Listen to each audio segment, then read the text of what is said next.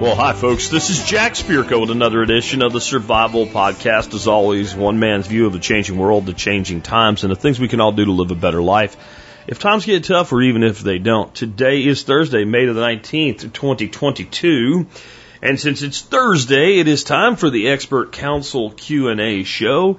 Here's what I got on deck for you today. In the Ron Paul Liberty Highlights, Dr. Paul talks about claiming liberty uh, versus letting it being called some sort of a privilege by your vaulted government officials who seem to think that it is their their place in the world to tell you what you can and you cannot do. It, it, liberty is something to be claimed. Dr. Paul and I agree on that. Dan McAdams over there will talk about the monetary giveaway to the Ukraine and how it's without precedent. I, I don't care where you come down on this issue. And I put out some interesting information you might want to check out today on social media about it. But what Dan points out is the irony of an open blank check to a country with no checks on it, like check is in a check you write and checks as checks and balances, that this is unprecedented. That even at the height of the Cold War, we would have never done such a thing. And now to even suggest that we should like have any idea where our money goes is uh, tantamount to treason in the mind of the elites. It's almost like they just want war at all costs. Chris Rossini talks about how the Federal Reserve System has to eventually fall apart because it's really a system that's designed to be something from nothing. I completely agree. Jessica Mills will help us change directions on topics because we're going to talk about hammock camping. Have a little addition to that one, not much. Dr. Ken Berry will talk about kidney stones and the conventional medical advice about them and how, well, stupid it really is. Doc Bones will talk to us about AFib and tell us what we need to know about AFib. It's one of those things you hear about on TV a lot, but most people really don't know what it is. And what happens when you're someone that deals with AFib and you worry about a grid down situation. Tim, the toolman cook, has a three question grab bag on backup power. Did a fantastic job on it, if I do say so. Michael, the bee whisperer Jordan, will talk about dealing with a bee invasion inside your home. I do not mean you go in your house and there's bees everywhere inside your house. I mean, like you see bees coming and going and they're living in the wall of your home. Can you do this yourself? You probably shouldn't. Mike will tell you why. And I'll tell you about something that happened to my bee mentor uh, doing a removal and why I really don't think you should do it yourself. And then we have a financial questions lightning round from the man himself, John Pugliano from Investable Wealth and the Wealth Steading podcast. And I've got some big announcements. Two really great announcements. One I think is interesting and you might like it and it might be helpful to you. The other one I think is a huge announcement. I just found out today myself. It involves me and somebody else that you're going to hear from today on the show. But I'm not going to tell you who it is. If you follow me on social, you might already know what's fixing to happen Tuesday next week, but I'll tell you when I get to my segment. And I'll give you some thoughts on my quote of the day. My quote of the day is from Stephen Hawking. He said, intelligence is the ability to adapt to change. I'm going to tell you why your intelligence is going to be the main thing that you're going to need to survive the next few years and not just survive it, but as we teach here, to thrive in it even when times are tough. And let's get that kicked off right away. Here we go. Dr. Paul, Dan McAdams, and Chris Rossini in that order with the Liberty Report highlights of the week. People know what's going on. They know there's something wrong, but I don't think it's that part, that complicated. I think if we restore the principles of liberty, liberty is an individual item. It is not dealt with by passing out to groups. You don't have this group of rights and this group of rights. That's nonsense.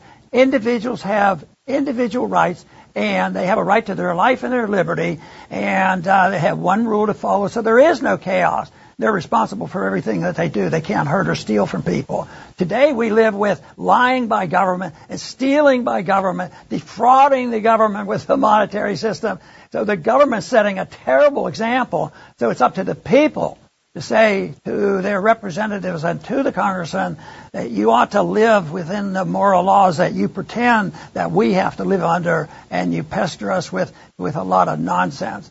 But so I am an optimist in the long run that the It's very complicated. It's easy to understand. And the answer is not complex because it's the wonderful answer of liberty for the individual, which is the most likely thing that will promote peace and prosperity. 11 Republican senators vote against $40 billion in security assurance assistance for Ukraine.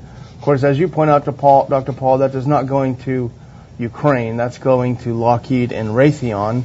Um, but nevertheless, 11 members of the Senate, including Senator Paul, which is good, Senator Lee, a few other good ones, had the courage to stand up. First of all, $40 billion.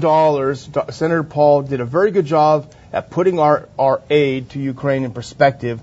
Almost as big as the State Department budget, bigger than Homeland Security, more than we spent in a whole year in Afghanistan, our first year. This is what kind of money we're talking about. Yet listen to these ungrateful people. This is a member of Ukrainian parliament who's furious with Senator Paul for delaying their money. He said, when you tell your three week old baby that her mom's work for the last week that we had to spend apart to help the country was blocked by one single man in the U.S. Senate.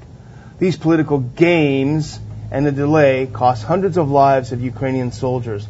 So a member of the United States Senate who said, can we please just keep track of this money to make sure it's not wasted? That person is demonized and vilified and literally accused of killing hundreds of Ukrainian soldiers simply for doing his constitutional duty and looking out for the constituents and looking out for the American taxpayer. NATO assures Ukraine open-ended military support against Russia. And I'm wondering about this, and I guess there might have been some circumstances in history, but I wonder when has the U.S., when has NATO ever done this? When have we said, we will give you unconditional, open-ended, the sky's the limit, just name the price, and we will support you. I can't even imagine. Now, NATO's purpose was to deter a Soviet invasion of Western Europe. I can't even imagine during the height of the Cold War that we would say absolutely anything and everything you want, we will give you. Naturally, we want things, we want the most that we can get with the least amount of effort. Uh, that's why free is so popular. Whenever you see the word free, it works, you know, because it's when you get something for free, it's time and work that you don't have to perform in order to obtain something that you want. So it's rational, you know, our life is short and our time is scarce. So to want something for nothing is it's rational, you know. Uh, but that has to be relegated to the voluntary aspect of society. If somebody wants to give you something for free, okay. Uh, something for nothing cannot be an entire system. And that is what we have, and that is what was created with the Federal Reserve. Something for nothing. You know, because people must produce things. You have to have the baker makes the bread, the uh, computer maker, the phones, uh, the medical services, whatever. It, it has to be produced.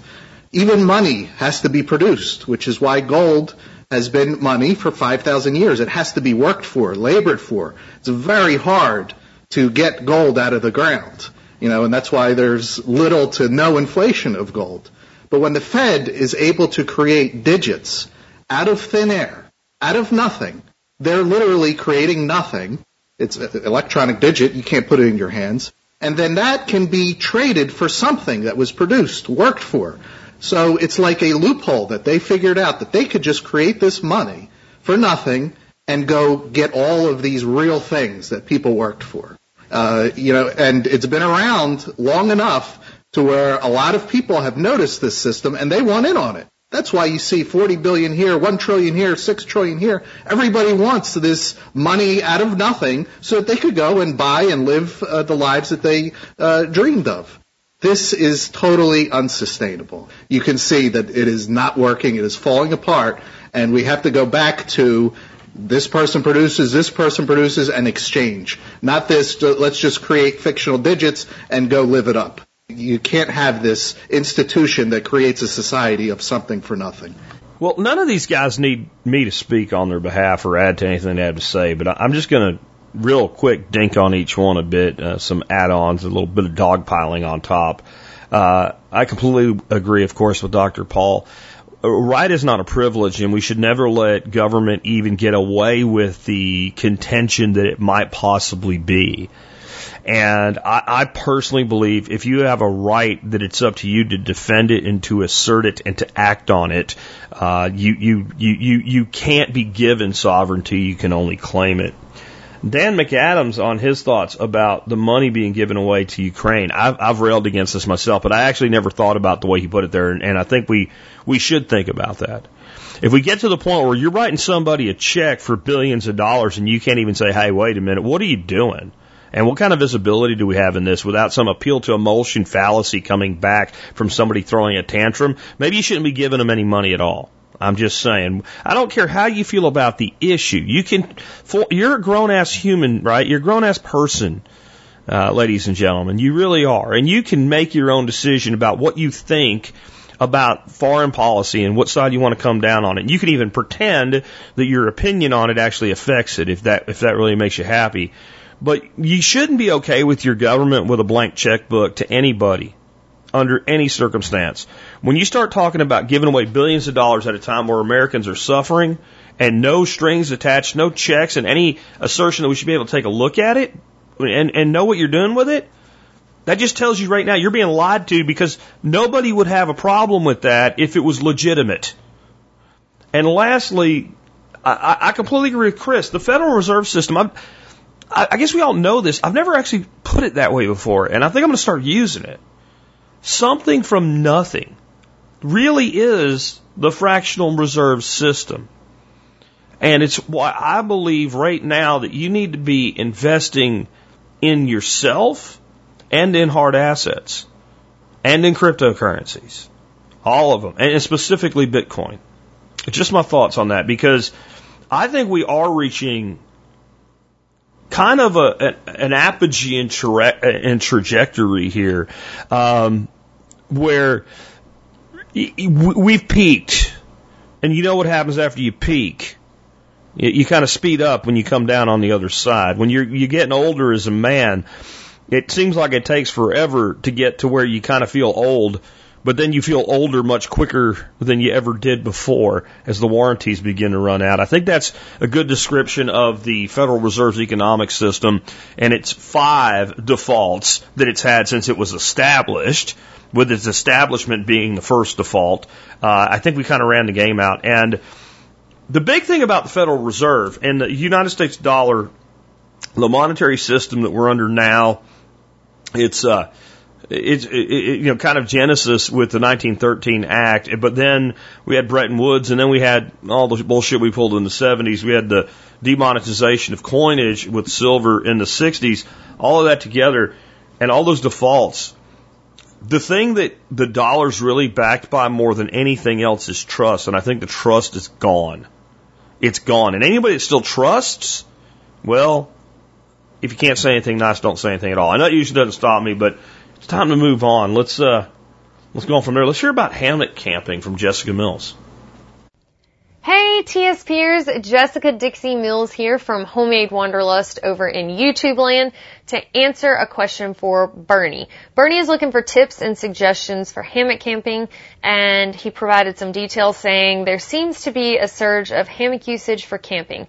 Could you provide some pointers for those interested in sling sleeping? Well, First, Bernie, thank you so much for the question. And yes, you're absolutely right. A lot of people have moved from the ground to the trees and have gone from tenting to hammocking. And I honestly do believe that once you get the hang of it, see what I did there? um, it is the most comfortable way to sleep on trail. Now, I've tried both, and overall, I do prefer tents. I, I also do have more experience with tents, um, but I definitely think there are some benefits or pros, if you will, to hammock camping. So, first of all, they're great to lounge in at camp, and they take pressure off of your joints, so you can just relax, kind of kick back, let your feet dangle, and that's just kind of a rare experience, especially if you're backpacking, because typically you're sitting on the ground and leaning against a log or a tree. Um, and even if you're car camping and you've got a camping chair, lounging in the hammock, in my opinion, is just so much more comfortable. Um, also, with a hammock setup, you don't have to stress over having perfectly flat real estate to set your tent up on you don't have to worry about if the ground is leveled. You just need to make sure you've got trees. And overall, as I mentioned before, I think hammocking is just more comfortable than sleeping on the hard ground. Even for me, I've got uh, an inflatable, fancy backpacking sleeping pad, and I'll wake up at night because I'm a side sleeper, and my hip will be sore. So I'll have to flip over to the other side and let that one get sore for a little while, and then just keep turning like a rotisserie chicken or something all night long. Um, so in a hammock, I just uh, you don't have that same pressure on your joints. And a lot of people think in hammocks, well, if you're a side sleeper or, you know, anything other than a back sleeper that you, you probably can't sleep in a hammock. But they actually have a lot of hammocks nowadays that have this little pocket kind of thing to the side where you can put your feet into it and uh, stretch out in a way that allows you to lie flat. So you can sleep on your side if you prefer to. Um, also, with a hammock, you're kind of more at one with nature if you get into that, because even with a rain fly or a tarp, um, you're still seeing the ground around you, or you're still hearing sounds more clearly. Um, you're just not closed off like you are in a tent, for example, where you have that you know false sense of security. um, so some of the the not so great things about a hammock, in my opinion, are you're limited to areas with trees. Um, so you have to either camp or backpack in areas with trees, or get used to the idea of cowboy camping, um, or you know doing something where you sleep on the ground and you can set your tarp up, tying it off to bushes or with your trekking poles, etc. But you've got to be more flexible if you're backpacking and you're going to hit an area where it's maybe more scrubby stuff and not something where you could hang a hammock. Um, also, hammock setups, in my opinion, on average, tend to be a little bit heavier than ultralight tents, for example. So I'm not saying that you can't piece together all the different components of a hammock and really focus on saving weight and that you won't get a setup that's more lightweight than an ultralight tent because you definitely can. But just from my experience, I use the Zpacks Duplex, um, and it's an ultralight tent, and most hammock setups are just going to be heavier than that because if it's cool out, you've got your overquilt, your underquilt, your rain fly, your straps, bug netting, etc. Um, and some of those things come in an all-in-one type package, but that's just my experience on average. Keep in mind those might be heavier, but if you're car camping, not a big deal.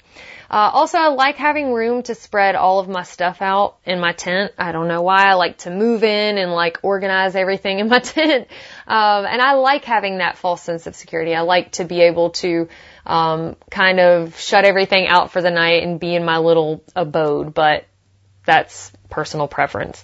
In a hammock, I just am kind of disoriented as to where to store all of my things and it's not quite as convenient. You know, I might have my pack hanging on my hammock setup and I gotta dig down in there for stuff. And you can spread everything out on a ground cloth under you if you want to, but then you've got to think about mice coming and chewing on stuff in the night. And so again, I just like my tent. Uh, also, with hammocking, I feel like there's more of a learning curve, mainly because there are so many different components. When you go to buy a tent online, you buy one thing, it's the tent, and maybe a ground cloth, and that's it. With the hammock, you can get everything all in one, but there are just so many different components. If you do want to kind of piece it together, um, it's just a lot to think about. And even companies that have everything that you need, you still have to pick out which rain fly you want and which strap system you want, suspension system. So I think it can be a little bit more intimidating. But I'm definitely not discouraging anyone from that. Um, that's just been my personal experience. I've taken to the tents more quickly than hammock setups, but pros and cons to, you know, every piece of gear for sure. So I have a couple of videos where I've shared my hammock setup and my thoughts on hammocking. And again, I'm certainly no pro. I've spent way more time with tents. Um, but the best resources I can give you for hammock camping is first of all to check out The Ultimate Hang. It's a book available on Amazon and also online. You can probably get it at theultimatehang.com and they've got a blog and stuff there. Um, but also there's a guy named Shug on YouTube who is like the pro dude to watch for hammocking. So I'll give Jack his channel link to put in the show notes also. Um, now I know that's not a whole lot in the way of direct tips and tricks for hammocking in my short little segment I have here, but those are great resources to get you going in the right direction. So once again, Bernie, not discouraging you. I think uh, hammocking is a wonderful thing, and I'm still going to try it again in the future. Um, I eventually want to master it, but but overall, I really do prefer um, tent camping. But I hope that uh, that you give it a shot and that um, you get some good information from those resources. All right. Well, if any of the rest of y'all have questions about backpacking or YouTube stuff or anything like that, feel free to shoot those questions over to Jack. Thanks, y'all. We'll see you next time. I'm going to say I, I love me some hammock camping, but I, I, I think I really get why someone who does long distance uh, backpacking may not completely agree in you know what Jess said about you know you got to have trees that are suitable for doing it, and uh, a lot of times when you're doing you know hiking, like let's say the uh, the Appalachian Trail being probably the most famous long haul trail in the United States, I can't think of a lot of places where you couldn't find a couple suitable trees, uh, whether it's kind of a place where people routinely camp along there or just you know, impromptu anywhere. Most of that, I think, it, it wouldn't be a problem. But there's some other trails where you might be able to hammock camp one night and, and not really have a good place to do it the next. However, it is incredibly comfortable in my opinion, and I think it's definitely when you you're going to somewhere and you're gonna maybe you're not backpacking, maybe you're just camping and you know you're gonna have trees. I personally find it preferable, and the biggest reason is what she said about the levelness of the ground. I have had to pitch a tent where I either could sleep with the blood running to my head or my feet going downhill. And a little bit ain't that big of a deal, but a lot is. And, uh, it just doesn't feel right. It doesn't feel natural for me personally to sleep that way. Hammocks, man, I can just pass out in a freaking hammock. Anyway, moving on, let's hear about kidney stones and are they caused by eating too much meat from Dr. Berry? Hey Jack and the TSP crew, this is Dr. Ken Berry answering a question today from Calvin. Calvin writes, in 2018 I had kidney stones. The doctor said the stones were calcium oxalate. Uh, said that my other labs were all normal, that my, also my calcium level was normal, and that's important. Uh, for 24 hours, I should make two liters of urine, and I was making 1600 mLs. Uh, that's not true that you need to make two liters of urine a day. Uh, but the doctor said drink more water, preferably with lemon juice. No research to support that, Calvin. Um, uric acid was high. This is a sign of inflammation in your body, which will increase your risk of making kidney stones.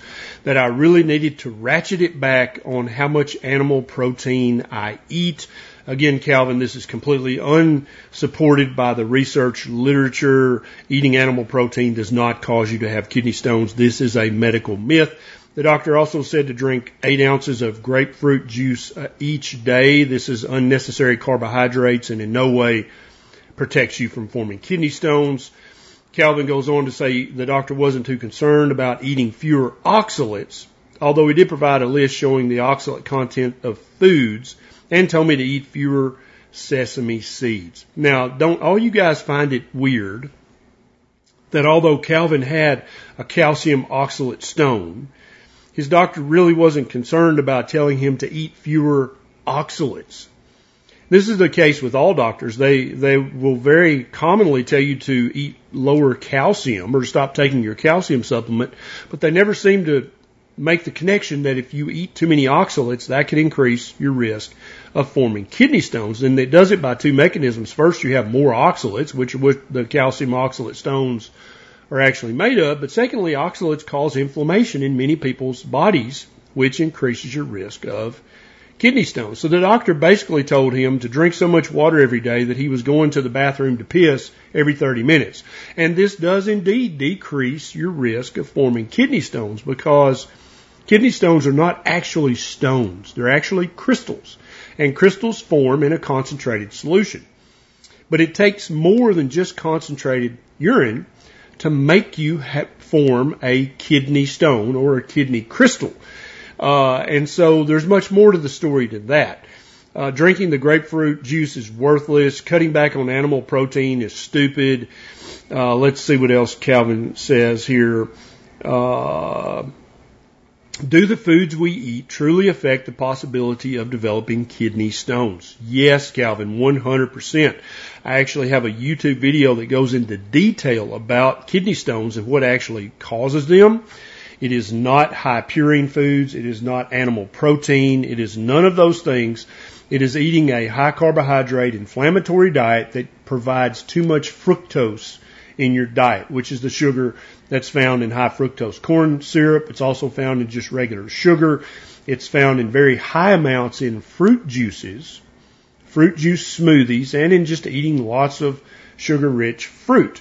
And so if you want to decrease your risk of forming kidney stones, then you want to drastically cut the amount of sugar and fructose in your diet. You definitely want to eliminate all of the, the, the canned soft drinks or sodas, or as we call them here in the South, Cokes. You got to stop that. That's, that's a stupid waste of money and also increases your risk of forming a calcium oxalate stone. You also want to really cut down on the high oxalate foods, which are plant foods. And you want to ramp up your intake of animal based foods. Uh, if your doctor gave you a purine handout, throw that in the garbage. That has nothing to do with kidney stones. the oxalate handout actually would be helpful because you need to cut down on the amount of oxalates you're eating. So watch my YouTube video and I'm happy to answer any other questions about kidney stones in the future. This is Dr. Berry. Talk to you guys next time. I completely agree with Ken. I will say that there is a point when you've been living the wrong way and you transition to a keto, uh, ketovore, carnivore, heavy fat, high meat diet and you begin to shed fat, where one of the things you can end up with is a kidney stone. I know that's happened, happened to people. And there's all, and I've talked about this before, but it just bears mentioning here. There's all kinds of other shit that can happen to you when you quit eating garbage and start eating the way a human was designed to eat. And I always liken it to if I take someone that's been addicted to meth or heroin or coke or anything, physical addiction, and I put them in a clinic and I take away their drug, they're not going to be comfortable during the adaptation phase. And so you have somebody addicted to sugar and carbohydrates and you take them away, they're not going to be comfortable. And the other side of it is when you start burning all that fat, there's a lot of crap that you put in your body when you're putting weight on like that, toxins, etc., that are little bits over time and they get stored up in your fat. And in my personal experience, you can experience a flood of toxins being released from your fat and it can cause things to happen, uh, in, including things like high uric acid and things like that, that is just something you're going to have to go through. And I, the reason I always point it out for people with keto, I don't want someone to try keto say I felt like dog shit, so I quit doing it because it's not for me. If you, if you, if you're a heroin addict and I take away your heroin, you're going to feel like dog shit, and it is what we need to do. The solution is not go back to, to taking more heroin. It's let's get through this. So I always want to prepare people for that.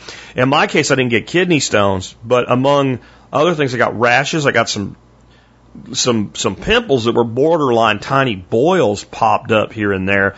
But I got freaking gout, and that's directly related to uric acid. When I went through this, I was 47 years old. 47 years old, and I got freaking gout. And it was it wasn't exactly the way, as far as location on the big toe, that other people explain gout, but it was gout. And it was incredibly painful, and it took about a week to get through it. It's never happened again. Now, your conventional wisdom from a doctor, too much meat, too much protein. Well, Uh, guys, I lost almost a hundred pounds in this. Honestly, probably more. I never even weighed myself at my heaviest. And it is reasonable that you will be uncomfortable when your body's making that kind of a change. And just so be prepared for that. Next up, let's talk about another medical issue. AFib. What is AFib? What do you do about it? And what do you do if you're concerned that at some point you may have to exist kind of off grid with, without your common tools for dealing with it? Hi, Joe Alton MD here, also known as Dr. Bones of the survival website doomandbloom.net, co-author of the 2022 Book Excellence Award winner in medicine, the fourth edition of the Survival Medicine Handbook. Also designer of quality medical kits at store.doomandbloom.net. Today's question for the expert council comes from Chris who writes, question for Doc Bones. How does a person with a history of AFib manage symptoms in a grid down situation and no access to meds? Back in July 2021, I experienced initial onset of AFib and they had to shock my heart back into a normal rhythm. There's a strong family history of heart issues, including my father also having issues with AFib. I now take diltiazem and Xarelto daily. In a grid down situation where I won't have access to these meds, what would you suggest as natural alternatives to replace them? I'm already on a low carb, mostly meat based diet, which has helped with weight and other issues. Chris. Chris, let me start by acquainting our audience with what AFib is. AFib stands for atrial fibrillation. It's an irregular heartbeat, also known as an arrhythmia, that can be almost unnoticeable in some, but can lead to blood clots, stroke, heart failure, and other heart-related complications in others. At least 3 million Americans are living with AFib today. Patients describe the symptoms as episodes of skipping beats, banging against the chest wall, palpitations, racing or quivering heart, all sorts of ways. They can experience weakness, shortness of breath, chest pain, nausea, lightheadedness, all sorts of symptoms too. A normal heart contracts and relaxes to a regular beat. In atrial fibrillation, the upper chambers of the heart, the atria, beat irregularly instead of beating in sync to move blood into the lower chambers, also called ventricles. In some cases, the turbulence can lead to the formation of a blood clot. If a clot breaks off, enters the bloodstream, and lodges in an artery leading, let's say, to the brain, a stroke occurs. About 15 to 20% of people who have had strokes have AFib. This clot risk is why people with this condition are often put on blood thinners. Atrial fibrillation could be occasional, can come and go, lasting for a few minutes to hours. Sometimes symptoms occur for as long as a week and episodes can happen repeatedly. In some cases, it's persistent and long-standing, and indeed the heart rhythm doesn't go back to normal on its own. If a person has AFib symptoms in this situation, sometimes they treat it with medications. Other times there are all sorts of different procedures that are performed that may indeed restore a normal heart rhythm. Now, occasionally, some people have AFib as a permanent condition. In this type of afibrillation, the irregular heartbeat can't be restored, and you have to use medications to control the heart rate and to prevent blood clots. Chris, you didn't mention if your doctor knows why you have AFib. Causes of atrial fibrillation can be related to the structure of the heart, but it can also be caused by high blood pressure, heart disease, lung disease, sleep apnea, an overactive thyroid, viral infections, and even the use of certain drugs or overuse of caffeine, alcohol, and tobacco. AFib is also seen more often in older folks, obese people, and in diabetics, and like your case, Chris, those with a family history. Initially, medications are used to treat atrial fibrillation. Medications may include those that control heart rhythm, those that control heart rate, and those that thin the blood. Antiarrhythmia medications help return an AFib episode heart to its normal rhythm, or help it maintain a normal rhythm. Rate control medications like diltiazem you take slows the heartbeat during episodes of AFib. You're also on Xarelto, a next generation blood thinner. Of these, only the blood thinner can be replaced, poorly if you talk to the drug companies, by things like regular aspirin or off the grid, the salicin found in the underbark of willow, poplar, and aspen trees.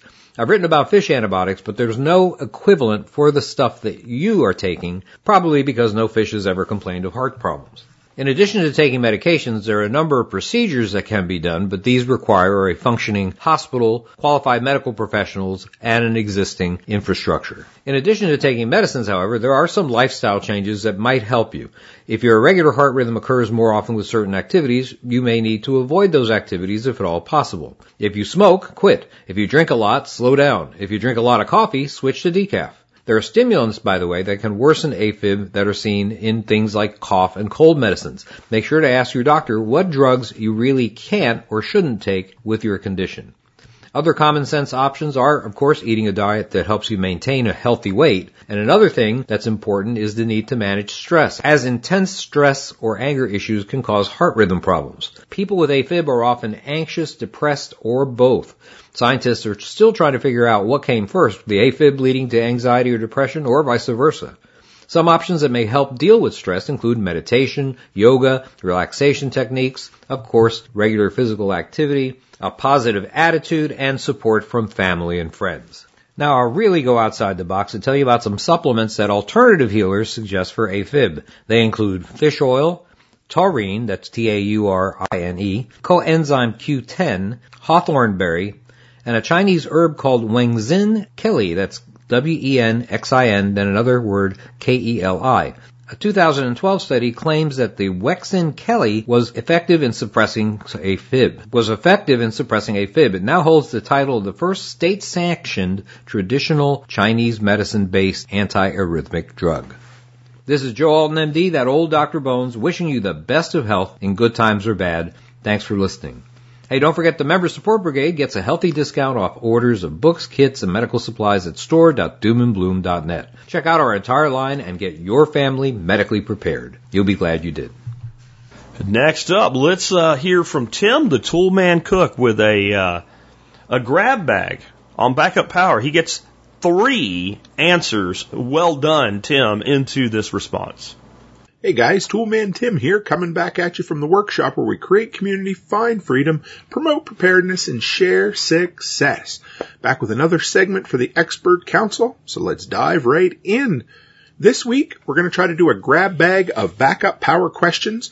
I've got three of them here, so let's see if we can get them all done. This first one comes from Brian. He says, are you supposed to let Anker battery packs get down to below 25% before recharging it, or you can top, or can you top it off as you please? So, there's two things that are primary, primarily responsible for a lithium battery degrading. Those are charge cycles and temperature. So charge cycles are using the battery, going from 100% to 0% and then charging it back up to 100%. That's one full charge cycle. So, if you go down to 50% and charge it full and do that twice, that also counts as one full charge cycle. Most lithium batteries and most of the consumer items out there right now are three to 500 charge cycles. That's it.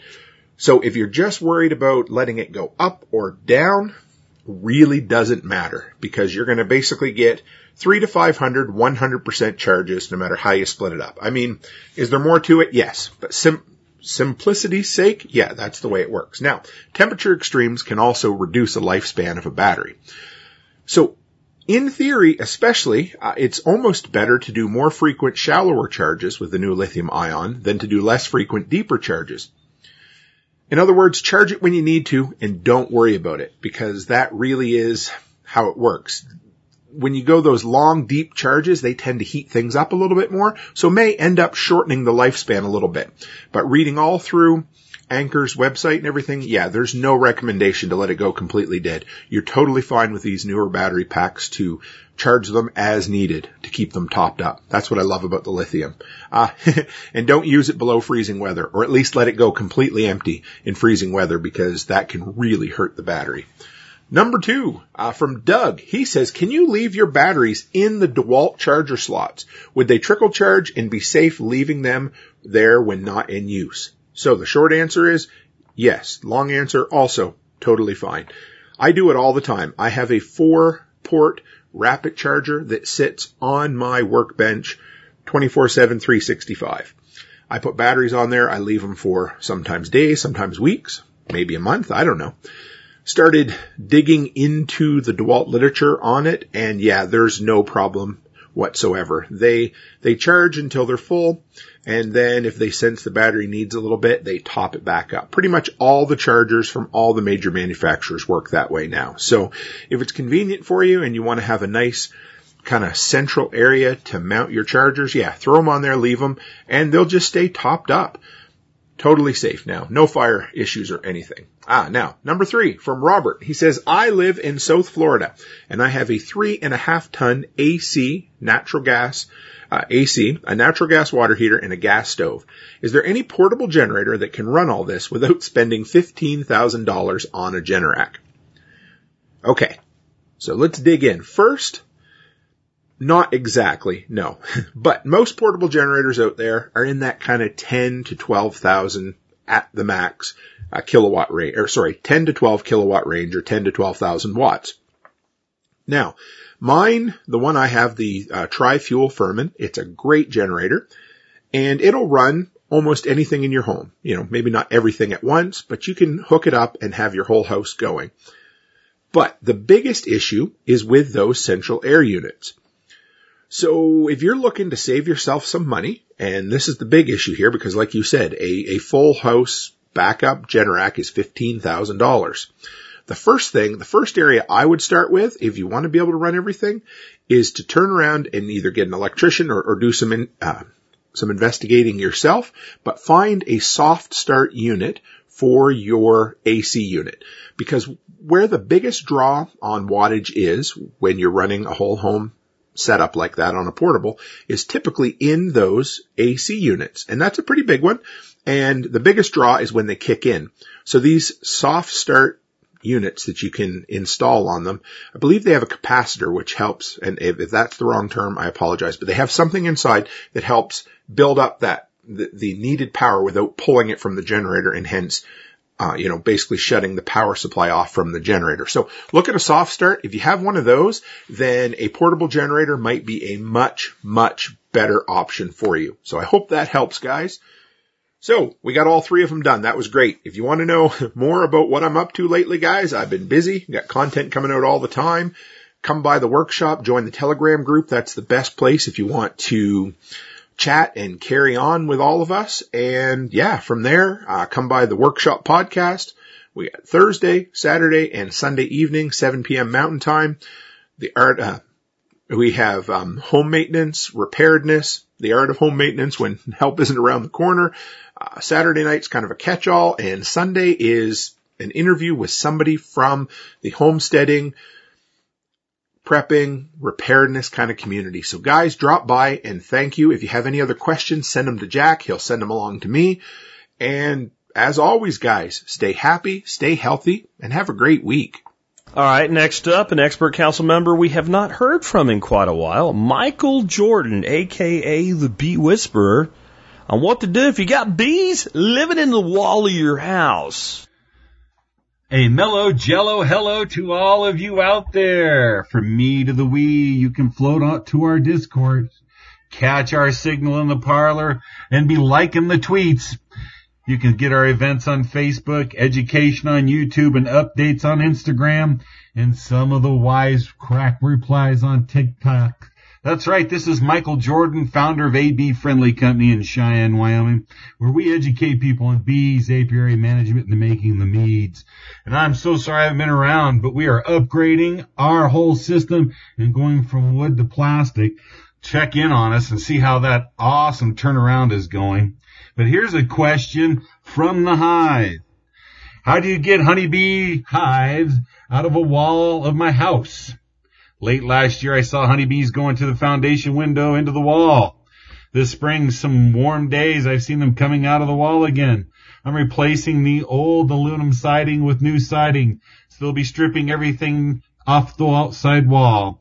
Can I put up a trap in front where they can come out and I can catch them? I do not want to kill them. Can I drop some plant off or send some oil to help drive them out?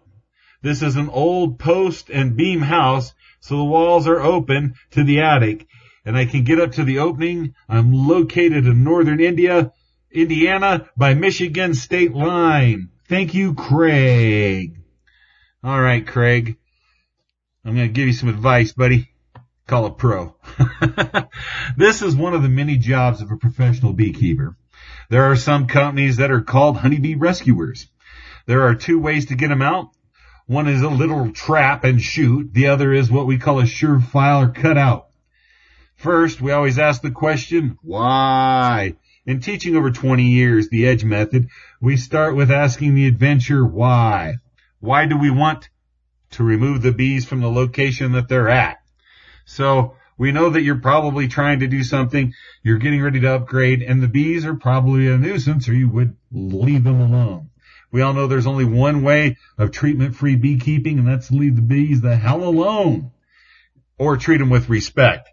But we need to feed them, we need to lure them, there's all kinds of stuff on capitalized management that they can do. But you need to call a professional bee remover. If you're calling to have bees removed, more than likely they're a problem. Now you have to take a class on bee cutouts. I've taken two. I teach one. This is a job to remove bees from a location by cutting out the colony and removing the colony to a new location. This is expensive, but is the best way to remove the bees. That there are very, there are very few removers and there are only like 20 great removers. But there are hundreds that will charge you to get rid of the bees by just killing them. And there are hundreds of reasons why you just don't kill the bees. For one reason, if you kill bees on the wall, it'll smell like rotting meat. Think about three to 20 pounds of dead bees. It's almost like a raccoon dying in your wall. So best is to bring in a pro. We do not want to leave the comb in the wall so ants and mice will come back and make fungus grow. And besides that, we probably want to talk to your home insurance company to see if they'll cover some of this damage. So you want to see what it looks like and what a cutout is and what I'm talking about. I want you to YouTube JP the Bee Man. JP shows removals all the time. He has millions of subscribers and over 50 million videos making about cutouts. So he's truly the removal guy. And on YouTube, he will show you what I'm talking about. That it, setting a trap out and stuff is just hard. And getting somebody that knows what they're doing is so much better. Especially when they can cut out the area, clean it so the bees will not return, and make it so a contractor can come in and rebuild the site beautifully. Take a hint from me. Trapping out bees is hard, and they call it a trap shoot. What you do is you take the metal wire screen, make a cone, you put the big end of the cone against the wall where the bees are at, and a 3 8 inch opening on the other end. This is about 16 inches long to 18 inches long. The bees will fly down the tube, go out the little opening, and when they come back, it'll be really hard to go all the way to the opening form and go back in because the screen lets all the scent and pheromone come out towards the base where they originally come out of. Setting a hive next to it with lemongrass oil and maybe a few frames, you might be able to trap out or tap out those bees. But as I can tell you, watch JP the Pro. Now, I took a class from Brushy Mountain Bee Farm and one from Jack States at the University of Wyoming. I've done a lot.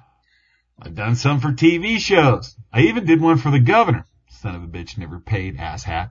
It's a hot job, and that's for sure. And we charge about a $100 an hour for a five hour minimum with contracting homeowners insurance.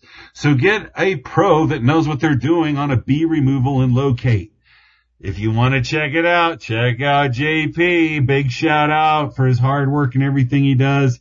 And I want you to let, let you know that there's some people like, oh, lawyers and stuff that'll try to get after you about some of this. And I want you to kind of uh, think about, uh, if you have it, do it. Make sure you get somebody that's insured. Just don't get somebody that's going to kill the bees. Get somebody that's actually going to clean out what you got going on. So this is my time. So smash that like button, subscribe, and share it on, on a great wisdom you receive. And for events and news that are coming up worldwide that we're doing, check us back on social media and all the channels that we do from our jelly ball and mobile axe throwing and moving into this great new plastic hive. I'm trying to help out where I can and always trying to remind you, help your fellow man. Because one day, he will need help too. So just to reinforce, call a pro. Uh, my bee mentor, who helped me a lot when I had bees for a while, who actually got me my first bees, um, does a lot of bee removals. He fell off a roof doing a bee removal and has serious fracture. I mean, saw the X-rays uh, when he posted them. I'm talking pins, you know, holding bone together, many months in painful recovery, et cetera. And this is something he does all the time. He knows what he's doing. Uh, so there's just an injury potential besides the fact that you're jacking around with, you know, 60 to 80,000 angry, venomous, pissed off bees that want to sting you. And you can make mistakes as a beekeeper and really enrage your bees when you open up a Langstroth hive. Like when you pull a frame, if you don't pull it straight and you kind of roll bees and smash a few, you can cause some real hatred and anger, and it's not good when you do it. When you start cutting a wall apart, and you're taking a beehive out of a place where the bees are not set up in a way where it's designed for you to have access, there's a whole new level of rage uh, in in you are doing a thing that, as far as they're concerned, uh, you shouldn't be doing. And if you are not properly equipped and trained, the odds that you're going to do it successfully without severe pain and anguish and misery are pretty low. Pretty low. So I do not recommend it. Next up, we have a lightning round of investing questions from John Pugliano. Hello, TSP. We got a lightning round of questions, so let's get started. The first one comes from Justin, and he's asking a typical question we get about what financial app or site or trading platform would I recommend. Well, Justin, you know, a lot of this is like Ford or Chevy or Mercedes or BMW. It really is a personal preference thing. I personally use Charles Schwab. I opened my first account with them back in 1985. Now, a lot of younger guys, they think that Schwab is for old boomers, and so, you know, they're not interested in that. And I can understand because some of the newer platforms, like Robinhood or Betterment or Coinbase, they have more bells and whistles, some of the newer technology. They allow you to invest in crypto and things that you can't do on stodgy old Charles Schwab. But the advantage to a place like Schwab is that they are very stable, and so in times of turmoil like we're seeing in the markets right now, you don't see them have the same problems that a Coinbase or a Robinhood may be going through. But whatever platform you decide to use, the important thing is that you use it. Get in, learn how to pull up the charts, and more or less they're all going to be very similar. And what you have to keep in mind is if you learn to access that data, then you're going to have more information than Warren Buffett ever had before he made his first billion dollars. So pick a platform or two, try them out, and just get out and use it. Next question is from Jamie, and this is also a common question. Jamie is asking about the I bonds and the very large inflation adjusted interest they're currently paying. Jamie, I'm going to give you a quick rundown and then a reference to an old TSP episode where I answered this. I'm not a big fan of I bonds primarily because of the restrictions which include that you have to hold it for at least a year if you sell before five years, you'll lose the last quarter of interest. And the biggest concern I have is that yes, they are paying a hefty inflation adjusted interest rate today, but their base rate is currently set as zero. And so if the Federal Reserve magically claims that they've conquered inflation next year, that interest rate would drop substantially. So for more information, check out TSP episode 3003 that was December 16th, 2021. That was an expert council episode where I gave a more detailed answer about I bonds. Next question comes from Thomas. Thomas is in rather uh, complicated situation with real estate investment, and his question deals with should he have an LLC or a trust. Thomas, I'm not going to go into your overall question because it's kind of complicated for the audience. My overall impression would be that an LLC would be the best structure for rental property and real estate as opposed to a trust. But having said that, you know, you've talked to a couple attorneys and that's the right thing to do because you're in Massachusetts. Things there are different than in other places and you're involved in some significant multifamily rental properties. This is some significant capital allocation and I wouldn't fool around with guessing what may or may not be the right structure or, you know, taking some guy on a podcast word for things. Do what you're doing. Talk to a couple, attorneys that are familiar with the procedure and go with what you think is the best legal advice. I wouldn't worry about what it costs to either create the corporate structure or the cost for the attorney fees and just look at it as the cost of doing business, which is exactly what it is. Because I can almost guarantee you that if you make the wrong decision or screw it up, it's going to cost you a whole lot more to fix. Okay, our final question comes from Oscar. And this is pretty much the question that everybody wants to know right now. Are we headed into a stock market economic collapse? He specifically has been hearing a lot of talk from Doug Casey and David Stockman, and he wants to know my opinion. Well, Oscar, I don't know who Doug Casey is, but I'm very familiar with David Stockman. And in all honesty, and I'm not using hyperbole here, David Stockman has been predicting an economic collapse every year for the last 40 years. So I don't know if we're headed to one, but if we do, it won't be because David Stockman predicted it. It's just his business. That's what he peddles and that's what he always talks about. Now, as far as the big sell-off in the stock market, you know, we started to see a bit of an uptrend about a month into the Ukraine war, and then four weeks ago, everything fell apart. I know it looks really bleak, personally, I don't think this is a long-term bear market because generally when things like that happen, it's because credit has dried up. And right now, there's plenty of money flow. Corporations and consumers both have cash to spend and there isn't a credit crunch because banks are continuing to loan money because things like default rates on mortgages or credit card payments or late payments are at really low levels. So for now in the United States, I don't think we're in crisis mode, not yet. My estimates are that that would be maybe sometime in 2023. Now for sure the rest of the world may be seeing problems. Here in the United States, we're dealing with inflation, but in other parts of the world, they're just having out and out shortages of things like energy and agriculture and they're also having to up their government spending on things like defensive products and weapon systems. So I think the origins of any type of a long-term bear market or a major recession are going to start overseas before they hit the U.S. And in a lot of ways, we're very strong in those same areas I just mentioned.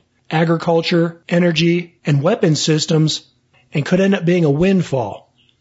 But as far as the big sell-off in the stock market right now, I do think it's a correction because we've got to get past all the excess that's hung over from the pandemic.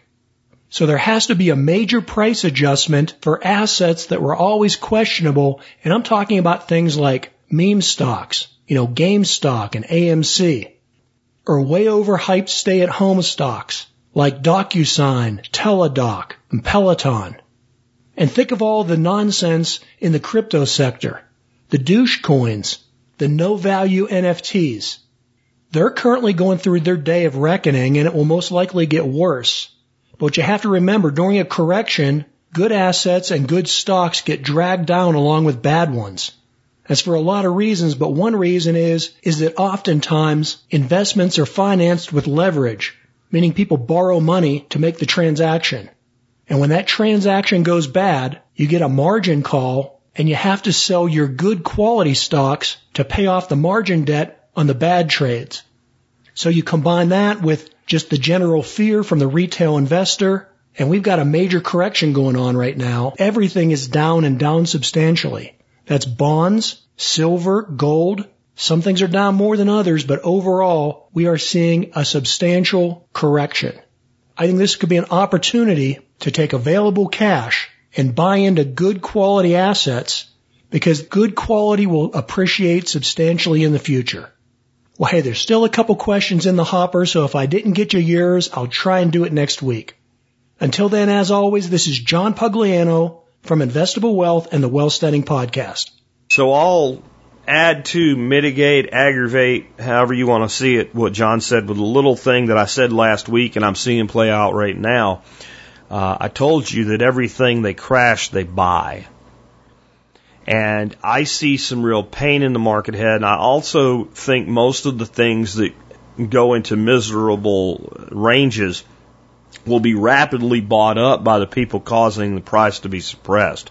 Now I'm with John. Stay away from the meme stocks, the meme coins, the shit coins, the shit stocks. Um, but on the quality value proposition stuff, I think most of that actually, there's going to be some good buying opportunities over the next few months. And I think they're intentional. And I think they're actually doing it somewhat sector by sector, but the sector that they're screwing with now is going to drag everything down. And it is fuel. But it's not really fuel, it's trucking. And I had a discussion with somebody on Twitter yesterday about this who said, well, you know, t- it's not like the stores and the people have a choice. The, the price of the fuel, no matter how high it goes, just goes into the price of the goods. Sooner or later, we just have to capitulate to it. And yeah, prices go up, but the stuff will be there. The problem right now, and I've heard some some rumors today that diesel fuel reserves are coming, the inventories are coming up, and I I want to be wrong about this. I just don't know where that would come from based on the research I've done. Zero Hedge had an article out today that maybe it's not as bad as it uh, uh, appears. I want to believe them, but I don't. And what I said in this discussion was that BlackRock will buy a trucking company by August. And I think that's what's going on next is if we crush the fuel inventories enough. You can say whatever you want about just billing more. They don't have, it's an inelastic demand. I get all that. But when you have something like a trucking company, those trucks burn money. And I don't just mean the fuel that goes in them when they're going down the road. I mean, if that truck is parked and it's not running, it burns money. One of the businesses I was part of in the past was an outside uh, plant construction installation business. And we had very expensive machines called directional boring machines. And you could only let those machines sit and not run for a given number of days before it began to literally rip the company apart. It was a high dollar, high risk business because either you were running, you were running footage or you're going in the hole. Semis are not cheap.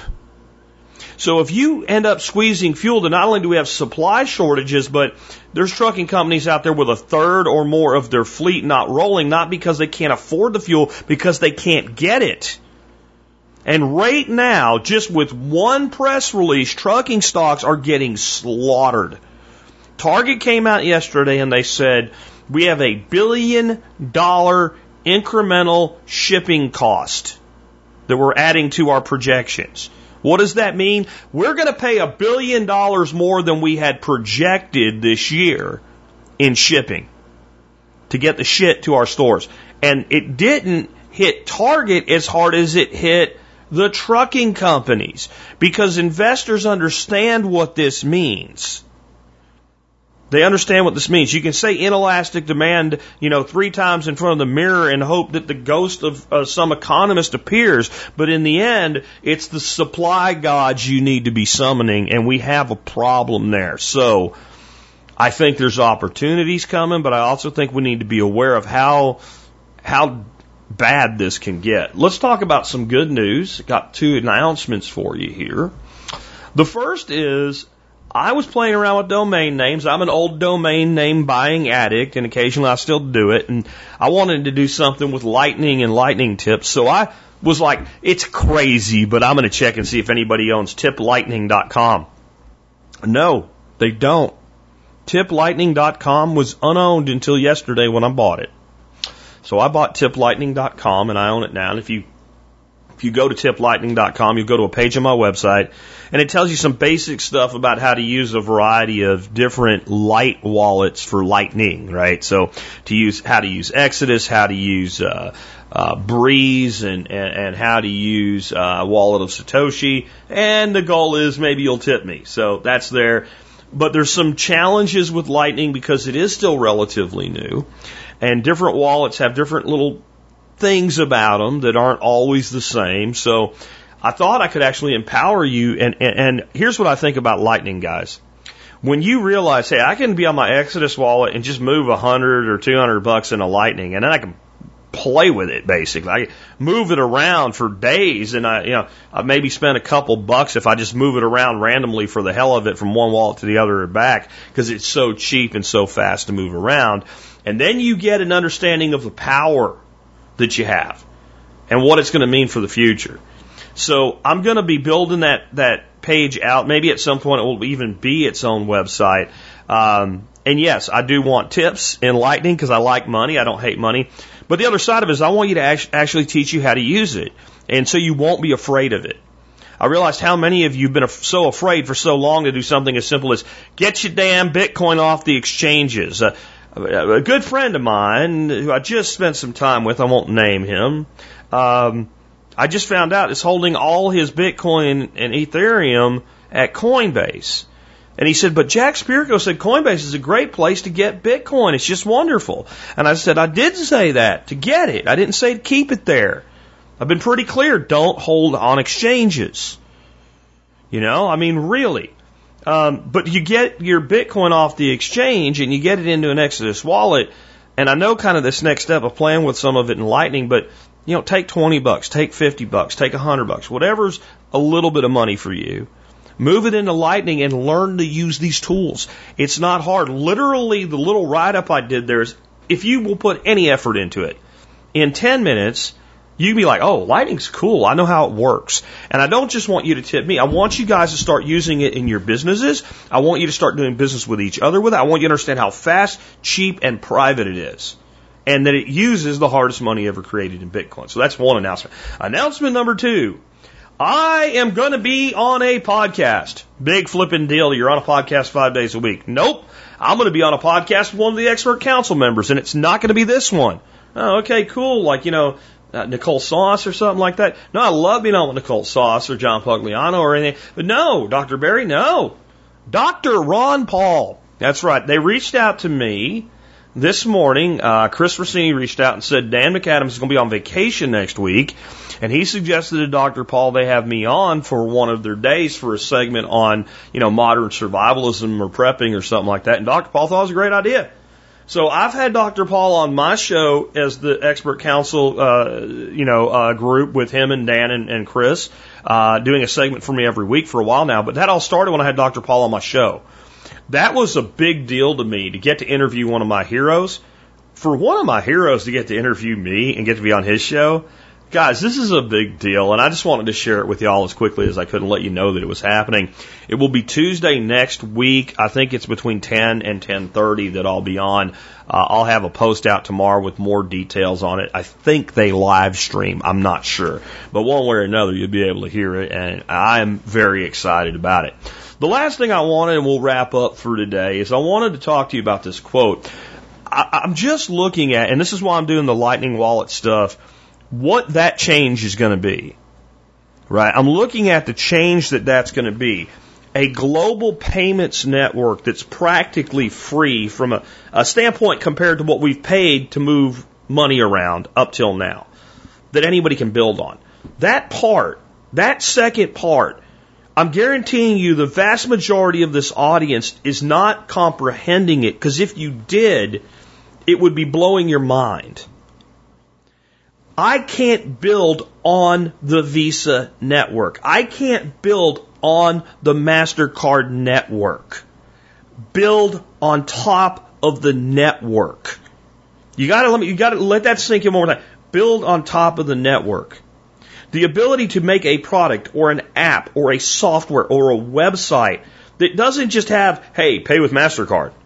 Anybody can do that with a merchant account. To build technology to work on, think of it that way. What if you had the ability now, you had to have some coding skills and what have you and know what the hell you're doing, but to build a product on top of MasterCard's network, on top of the SWIFT network, to build on top of a network that is a cross borders, source agnostic, global instant settlement payments network.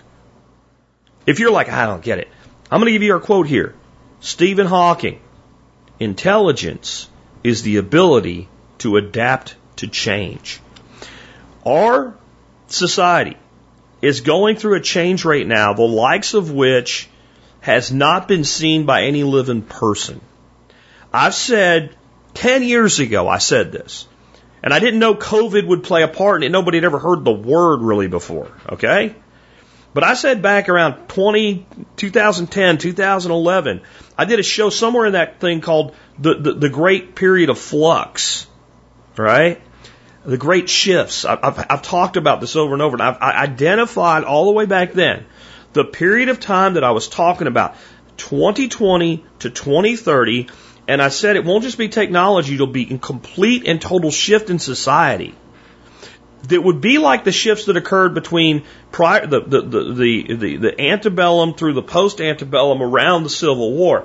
1850 to 1900, that 50 years.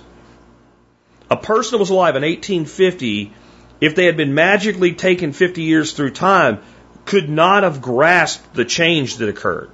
People that lived through that period, somebody that was a 20 year old man in 1850 and was a relatively healthy, still out and about 70 year old in 1900, had to have felt like the earth literally shifted under them. Okay, take that shift and put it in 10 years, and that's this decade. And I've been saying, and now people are like, well, yeah, I think so. I was saying it in 2011. This is what's happening. So when I bring something to you like the network that is lightning, it's not just buy and hodl Bitcoin so you can be rich, number go up, make me happy. It's can any of you figure out how to capitalize on it or at least be part of it?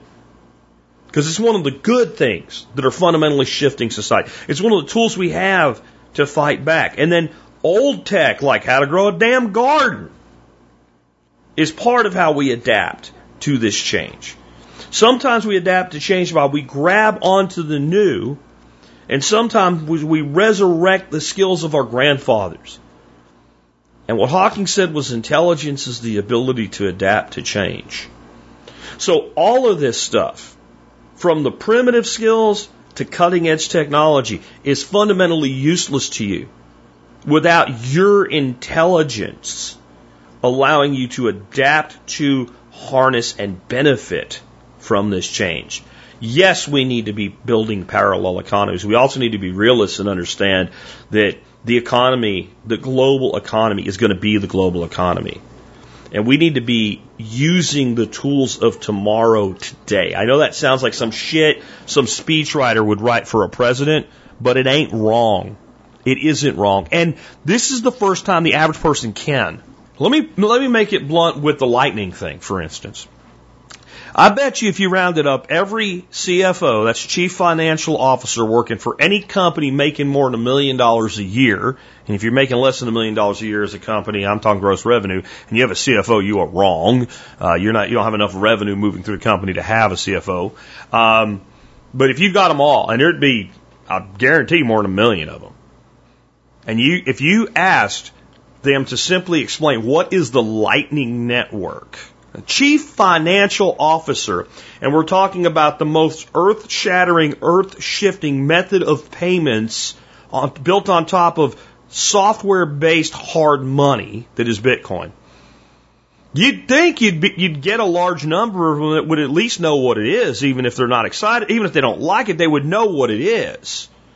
I bet you, I bet you, you couldn't fill an average bedroom with them, especially if you said, outside of the crypto space. So if we took the CFOs that are working for Binance or Bittrex or whatever and just put them to the side and said, mainstream corporate America, CFO, tell me what lightning is and how it works. No idea. You got a redneck freaking duck farmer telling you what it is and how it works. You, like you might be a CFO. Don't me talk down to you enough. I don't mean it that way. But a lot of you, just the average workaday person. You know this. They don't. On that note, I'm looking for someone. Um, I've been talking to my web guy, but he, and he's pretty switched on guy when it comes to like setting up web servers and stuff. But when I started looking at really running a Bitcoin node more than just as a novelty, it's a complicated process, and I'm convinced that with running not a Bitcoin node, a, a Lightning node, that the people that are actually going to make a profit with Lightning as far as running nodes are going to have a product or a service that's using their node that creates the flow through. And I understand a lot more now. I spent three hours last night listening to videos in YouTube University, sitting in bed with my headphone in, so my earpiece in, so that my wife wasn't disturbed. And I really understand a lot more now about the inner workings of the Lightning Network and what funding a node means. I'm not going to go into that here. I'm just going to say it's more complicated than I thought. I was like, I just throw some money at it. Let, let somebody set it up for me. No.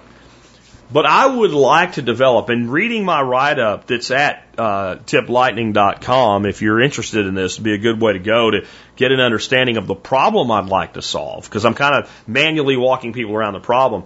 I'd like to develop a wallet or a web app or a WordPress plugin or something that is designed so that any content creator can take lightning tips and I don't care if it forces the podcaster to use a specific wallet or app or something, but it makes it as universal on the other side as possible. Here's what I mean. If I want to take Bitcoin, just straight up regular on chain Bitcoin or any crypto, I just throw a address up there and you scan it and send it.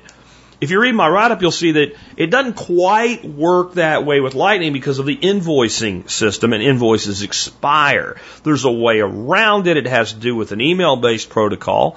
Um, but it's still not universal. If I could make that work, I'd be interested in it. If you're interested in uh, talking to me about that, maybe talking to my buddy Tom, who handles all our technology, who will understand your words better than me, uh, let me know. Send me an email, TSPC Lightning in the subject line. I'm looking for somebody that's like app developer or plugin developer or browser extension developer skill set uh, and understands crypto. I can't help you learn this. If you're not kind of already at the gate ready to go with this, I don't know. And I don't know if it'll work anyway. I'm very freaking leery of partnerships.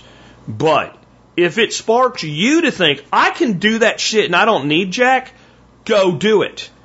Adapt. Use your intelligence. It is the ability to adapt to change. Whether you do it with tech, whether you do it with investing, whether you do it with entrepreneurship, whether you do it with a garden, whether you do it with homeschooling your kids so that they're ready for the new world to be more adaptable to it, no matter how you do it, ladies and gentlemen, use your intelligence and understand that it is the most powerful thing you have the ability to adapt to change. With that, if you like this show and the work that we do, you can help support us by doing your online shopping at tspaz.com. That's T-S-P-A-Z, tspaz.com. I won't say a lot about today's item. It's a pump.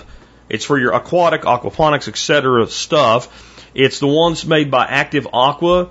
Uh, I actually think they changed the brand name on it, but it's the exact same pump. Um, and it's uh, it's the company that's always sold it. I think they just took the Active Aqua name and now put their own name on it. Um, but I usually pay about 50 bucks for this pump. It's on sale today for 27% off. Uh, I have two pumps I've standard on. I was on the big Danner pump, the 2,000 gallon per hour, uh, and it's bigger, bro, the 3,000 gallon per hour if you need that. Uh, and then this is the one I use for all my smaller systems running ebb and flow beds on a timer, things like that. Uh, rack based hydro. This is the pump. I believe in standardization. And I don't know, man. The Danner was on sale last week. A bunch of y'all picked that up, and it was on stupid cheap. I think somebody messed up because they changed that shit back fast. This one, I think Active Aqua was actually doing the thing. They they know what they're doing here, but it's a good discount, and ain't shit on discount right now. A lot of stuff ain't even in stock. So if you have plans to build some aquatic systems in the future, or you want a backup for your existing stuff, and you should always have a backup for all your existing stuff. Uh, this would be a good time to pick these up. It's not like it's, you know, marshmallows or burritos or something. It doesn't have a shelf life. Uh, always have backup pumps on your shelf, or if you're going to build a project, get your shit now while it's on sale and while it's on the shelf. All right.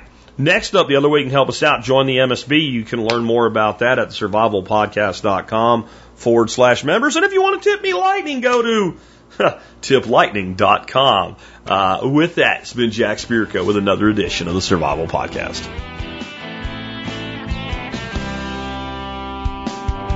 You pull yourself up, they keep bringing you down. Are they gonna bail you out just run you around? They said you should have a house the American way. A dollar down, a dollar a month, and you'll never have to pay. There's a better way to do this. Let me show you a better way.